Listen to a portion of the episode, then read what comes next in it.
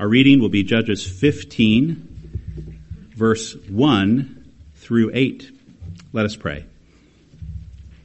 Father, as we now take up your word and read it publicly and preach it, we pray that Jesus Christ would be glorified before us, that his might, his beauty, his mercy, his love for his people would be set before us, and that we, by your Spirit, would not be able to look away, and that having become freshly fixated upon him, we would walk straight and tall in his name for his cause and kingdom in the days that follow this night. In Jesus Christ we pray. Amen. Judges 15. After some days at the, at the time of wheat harvest, Samson went to visit his wife with a young goat. And he said, I will go in to my wife in the chamber.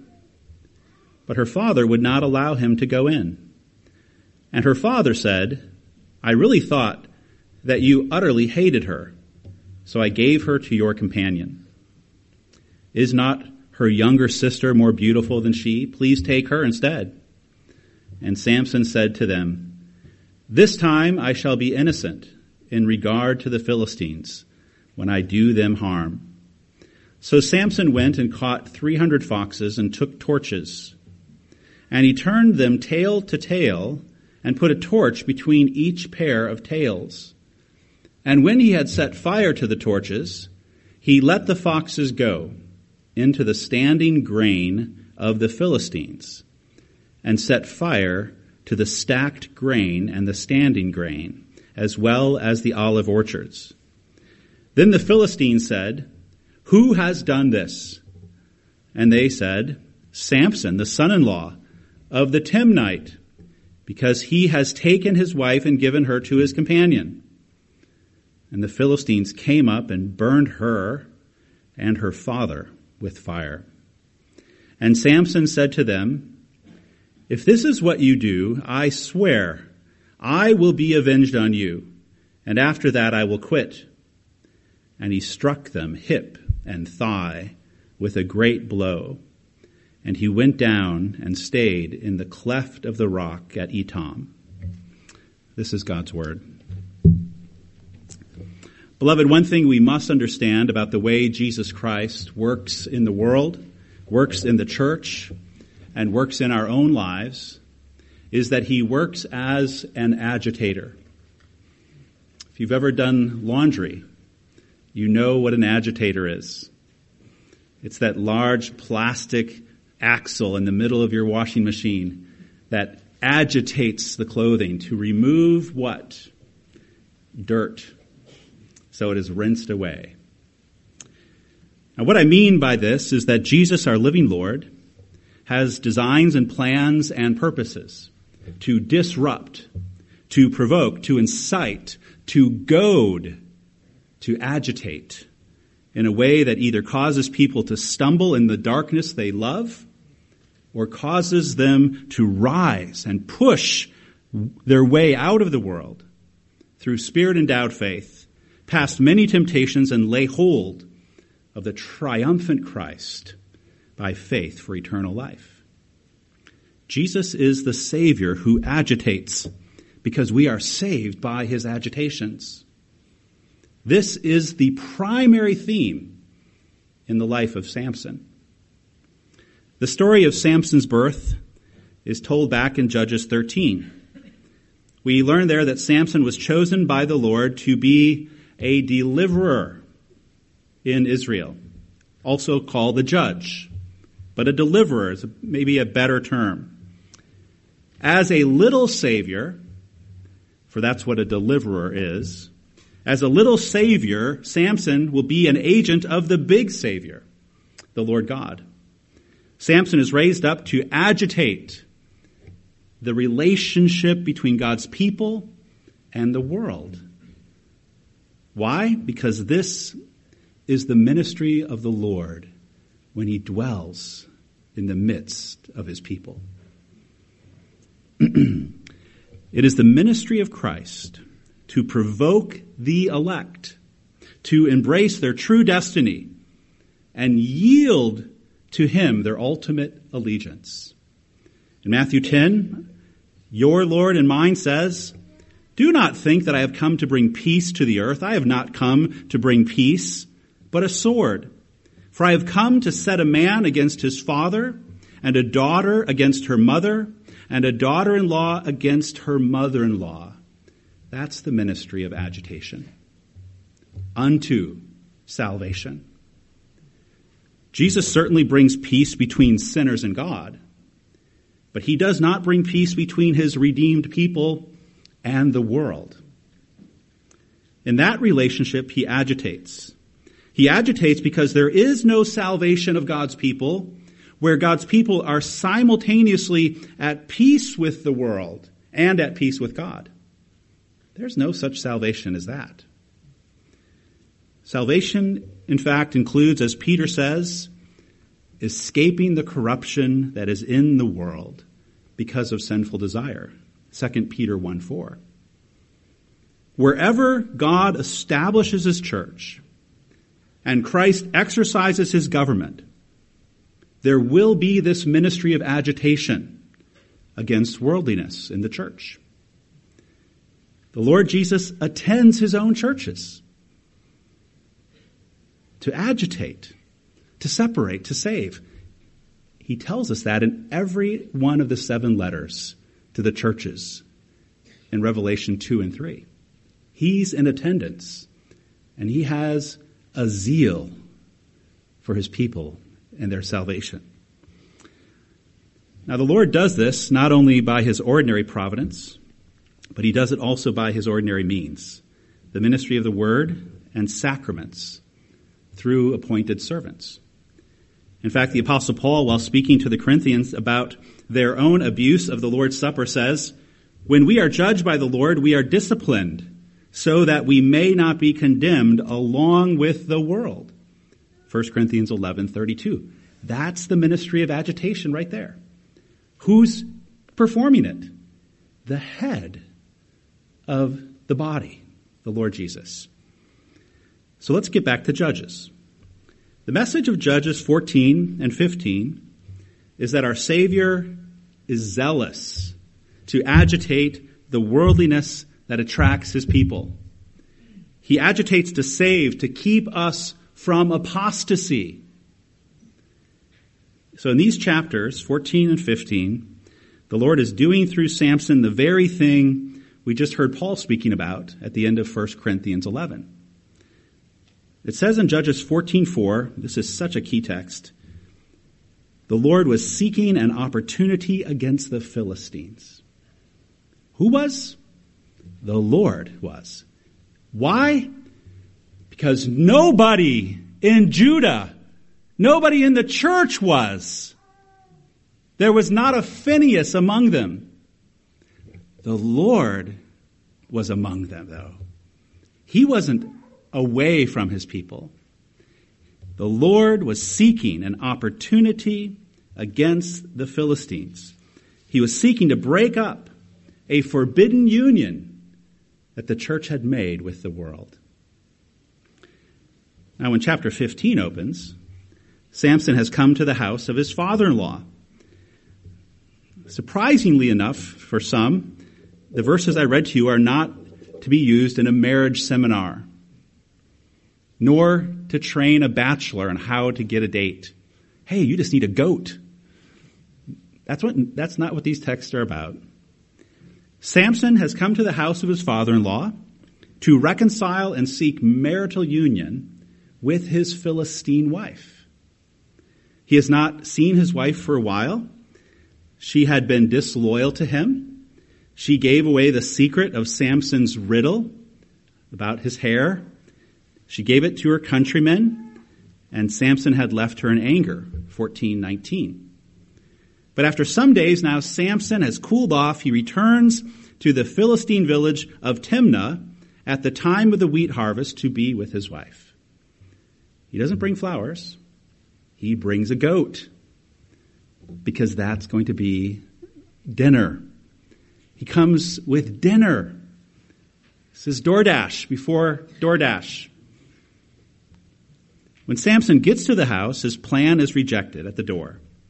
The father in law tells Samson his wife has been given away to another man. Everyone thought Samson hated her, so she has been given to Samson's best man from the wedding. This means another disloyalty has been added to the first disloyalty. First, the secret of his strength has been given away to the countrymen of the Philistines, and now the father-in-law has given away the wife to the same countrymen. The Lord is agitating. He is agitating the relationship between his church and the world. You see, the Philistines are of the world. They do not worship God. They, however, rule over Israel. Israel has made a peace with them, but not a peace that the Lord approves. Now the Lord is showing them and us just how disloyal, unfaithful, and untrue the world really is. The world is a cruel mistress. She has betrayed Samson. She is not governed by principle. She is driven by pleasure, power, and praise. And the Lord will see to it that his elect children learn this so they strive to keep communion with the one who is always loyal, always true, always faithful. So how does Samson respond to this new betrayal, this new disloyalty of the Philistines? He drives them out. Verse 4 says he captured these 300 foxes. He ties the foxes together into couples by their tails. And then he sets those tails on fire. Releases the foxes into the grain fields, the olive groves that belong to the Philistines. God's deliverer begins to drive the world out of the church.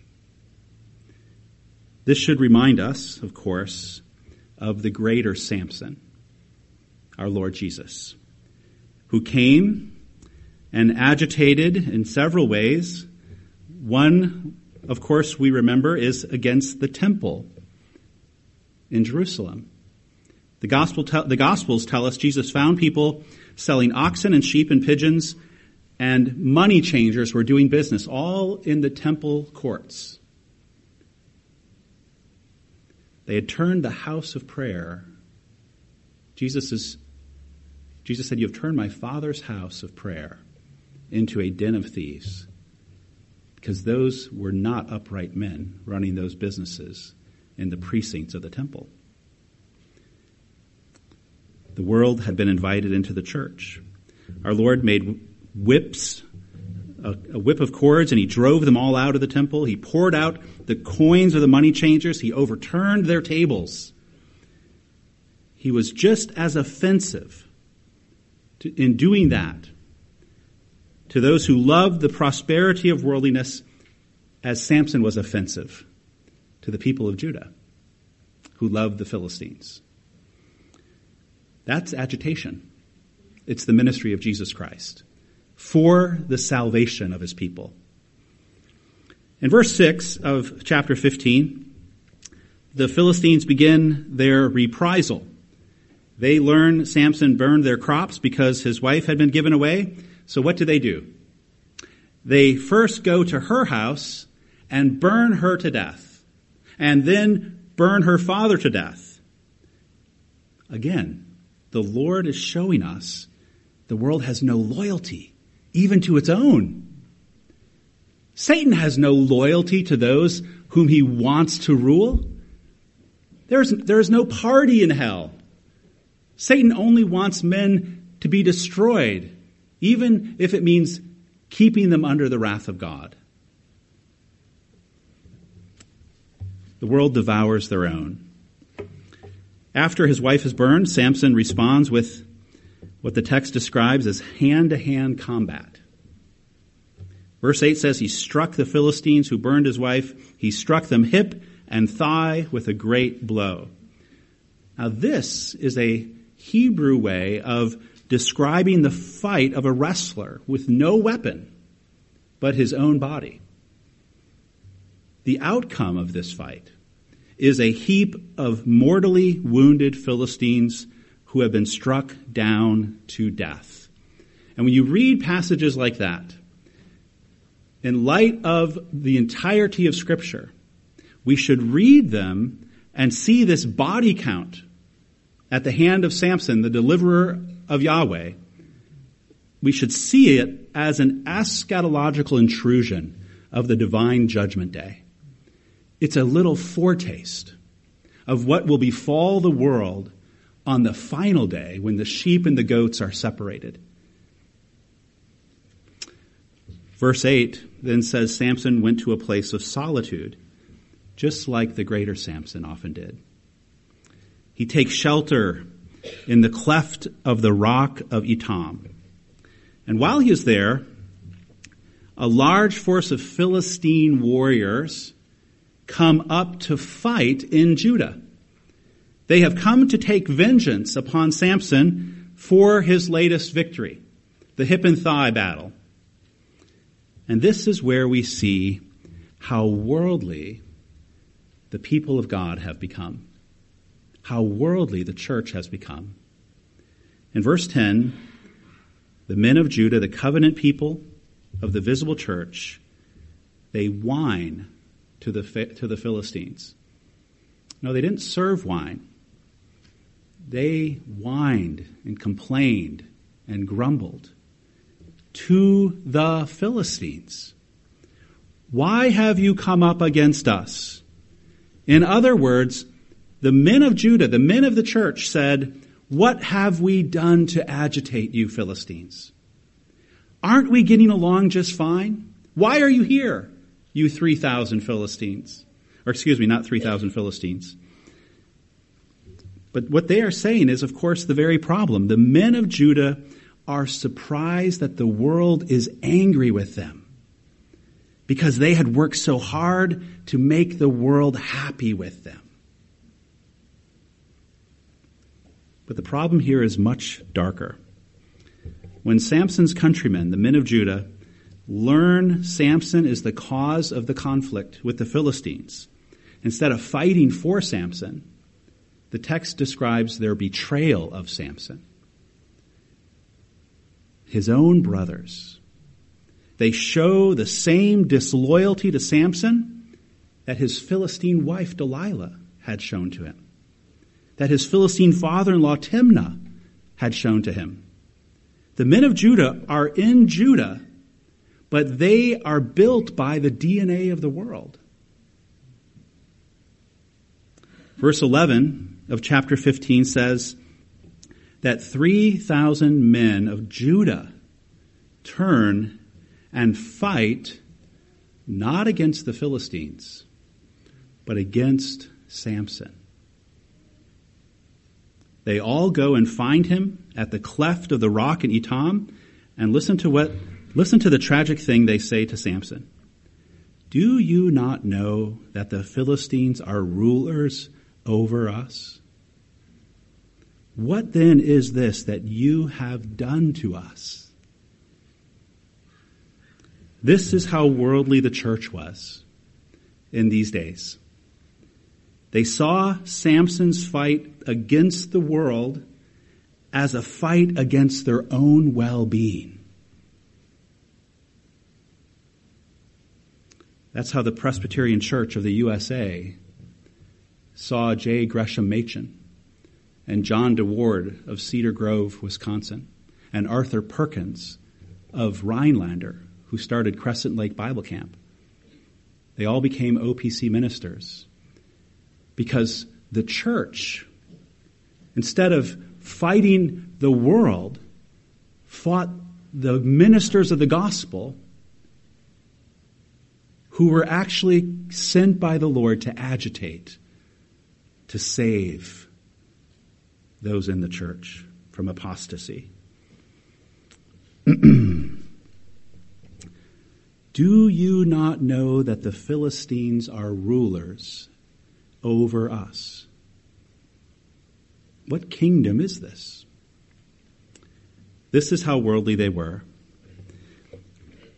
they saw Samson's attack on those in the image of the devil as Samson bringing injury upon themselves. Judah. Do you not know that the Philistines are rulers over us? I do know I've read that three times now. It's the most tragic remark in three chapters of this book. The most tragic remark in the whole book is they did what was right in their own eyes.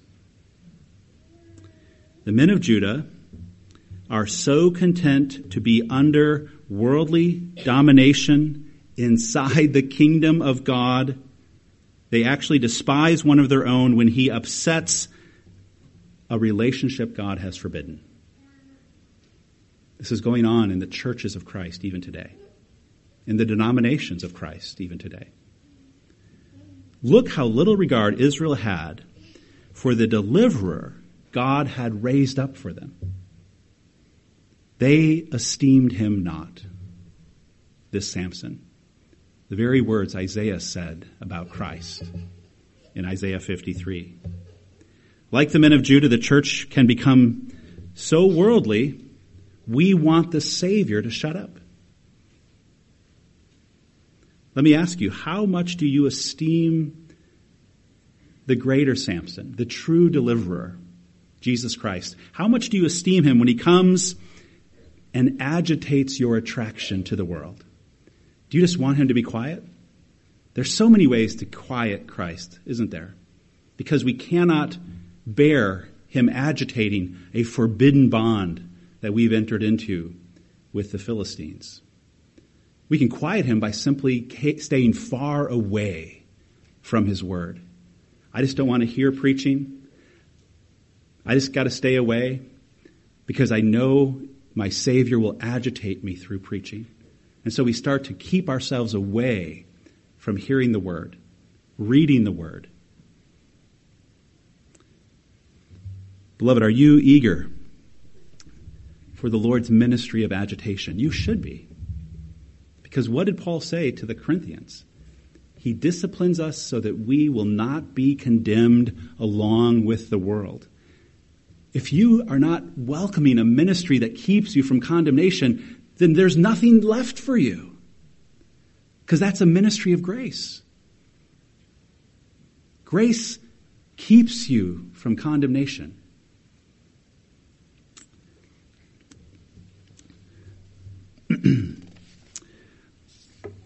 we often want to be at peace with the world more than we want communion with God and faithfulness to his King.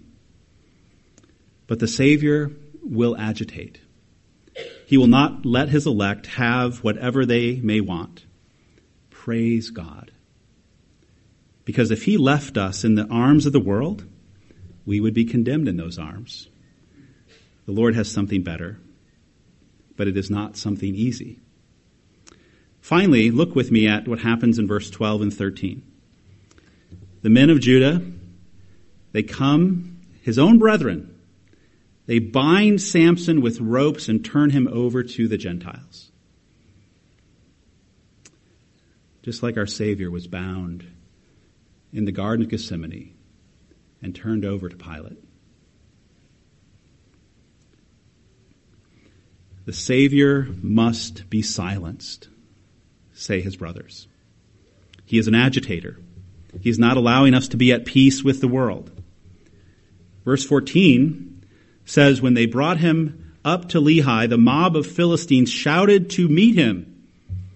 Blood was in the water, and the sharks were in a frenzy.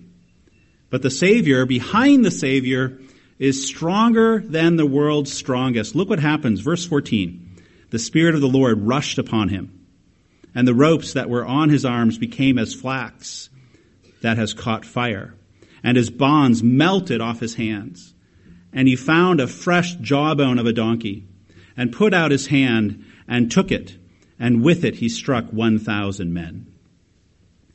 Just like our Lord Jesus on the cross. In the hour he appeared to be defeated, the Spirit of God raises Samson up above his enemies in triumph. The Savior behind the Savior is prefiguring to us that he is greater than the world. Through the eternal Spirit, he gains the victory for his people. He is the last man standing. He, not the world, has the kingdom and the power and the glory. Because heaven, the dwelling place of the eternal Spirit, heaven is power and presence is given to the deliverer, not the world. The world is in the flesh. The body of Christ is in the Spirit. So here is the lesson from verse 14. It is much safer to have the world hate you. It is much safer to have the world hate you than it is to be at peace with the world. Please never forget that. Don't be ashamed when the world hates you. It hated your master, Jesus Christ, first. The Savior will always, always triumph over the world. Then where will you be if you have taken shelter in alliance with the world? You will be defeated. Now, did you notice who Samson did not fight?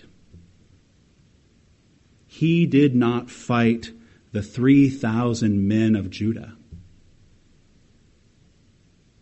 Mm-mm. The men who bound him, who turned him over to the Gentiles, he did not turn on them. He did not fight his own covenant brothers who betrayed him. Why not? Because the Lord remembers his covenant. He remembers his promise to proclaim mercy to his people. Instead of crushing them, he demonstrates again how easily he can crush their enemies. In the midst of their treachery, he demonstrates his loyalty to the men of Judah, his faithfulness to the men of Judah, his love for the men of Judah in the midst of their treachery. Not because there was no treachery. In the midst of it, on the cross, our perfect Savior bore the shame of our hatred without striking back at us, though we put him there. He now comes into our churches calling us to repent of seeking peace with the world. He comes into our churches, our churches calling us to forsake the world, which is in every membership vow in the OPC. He comes into our churches and calls us to come and hide in his triumph to seek shelter in his fidelity and power, to give full devotion to him and his ways and truth. May his glory and wisdom and power and might, like Samson, show us how fickle and unfaithful and defeated the world already is by his triumph on the cross. Now, lastly, something we heard at the men's retreat that I want you to hear tonight in light of this message. In 1987, Charles Dennison wrote an excellent essay about one of the founding fathers of our denomination, J. Gresham Machen. And at the very end of that essay, he spoke directly about the Orthodox Presbyterian Church and its relationship to the world. The Orthodox Presbyterian Church begins where Machen ended, and that is her secret, her genius, and her calling. She too has known his humiliation and isolation, but also a glory that transcends the world and culture in which she finds herself. She is no mere American church, nor more of the same old Presbyterianism with an acculturated message. To be sure, the OPC continues to address the issues of the church and the church, the issues of the church and the churches, the issue of the church and the world. But in the culture, is she to dominate? Take over? Is she the purveyor of some sort of religious imperialism? Or is she to seek marriage with the culture and become indistinguishable from it? No. In conclusion, the posture she and Machen don must be the same. It must be that of their Savior. The posture is one of a servant in the midst of a world that does not understand and in large measure does not care. Let us pray. Our gracious God, you have taught us in Judges 15 the world does not care. She does not care about the allegiances, alliances, and fidelity of the church with Jesus Christ, her King. The church must be the one who cares, or none will. But Lord, we thank you and praise you that the Savior cares. And Lord Jesus, we thank you that you come and agitate in our churches, our denominations, and our own private personal lives so that we would not be condemned along with the world. We thank you for this zeal and this love for us. It is often an unfamiliar love to us. We think it sometimes too strange and disruptive and unpleasant. But hell is far more disruptive and strange and unpleasant. Oh, gracious Savior God, we thank you for the sword that separates us from men of the world. Not to kill our love for our neighbor, but to kill our love for the world and to love the kingdom and seek first its righteousness. We pray that the glory of the greater Samson, Jesus Christ, his strength, his unconquerable power, his kingdom, and his love would be set before us with an unfading glory. We ask for this in his name. Amen.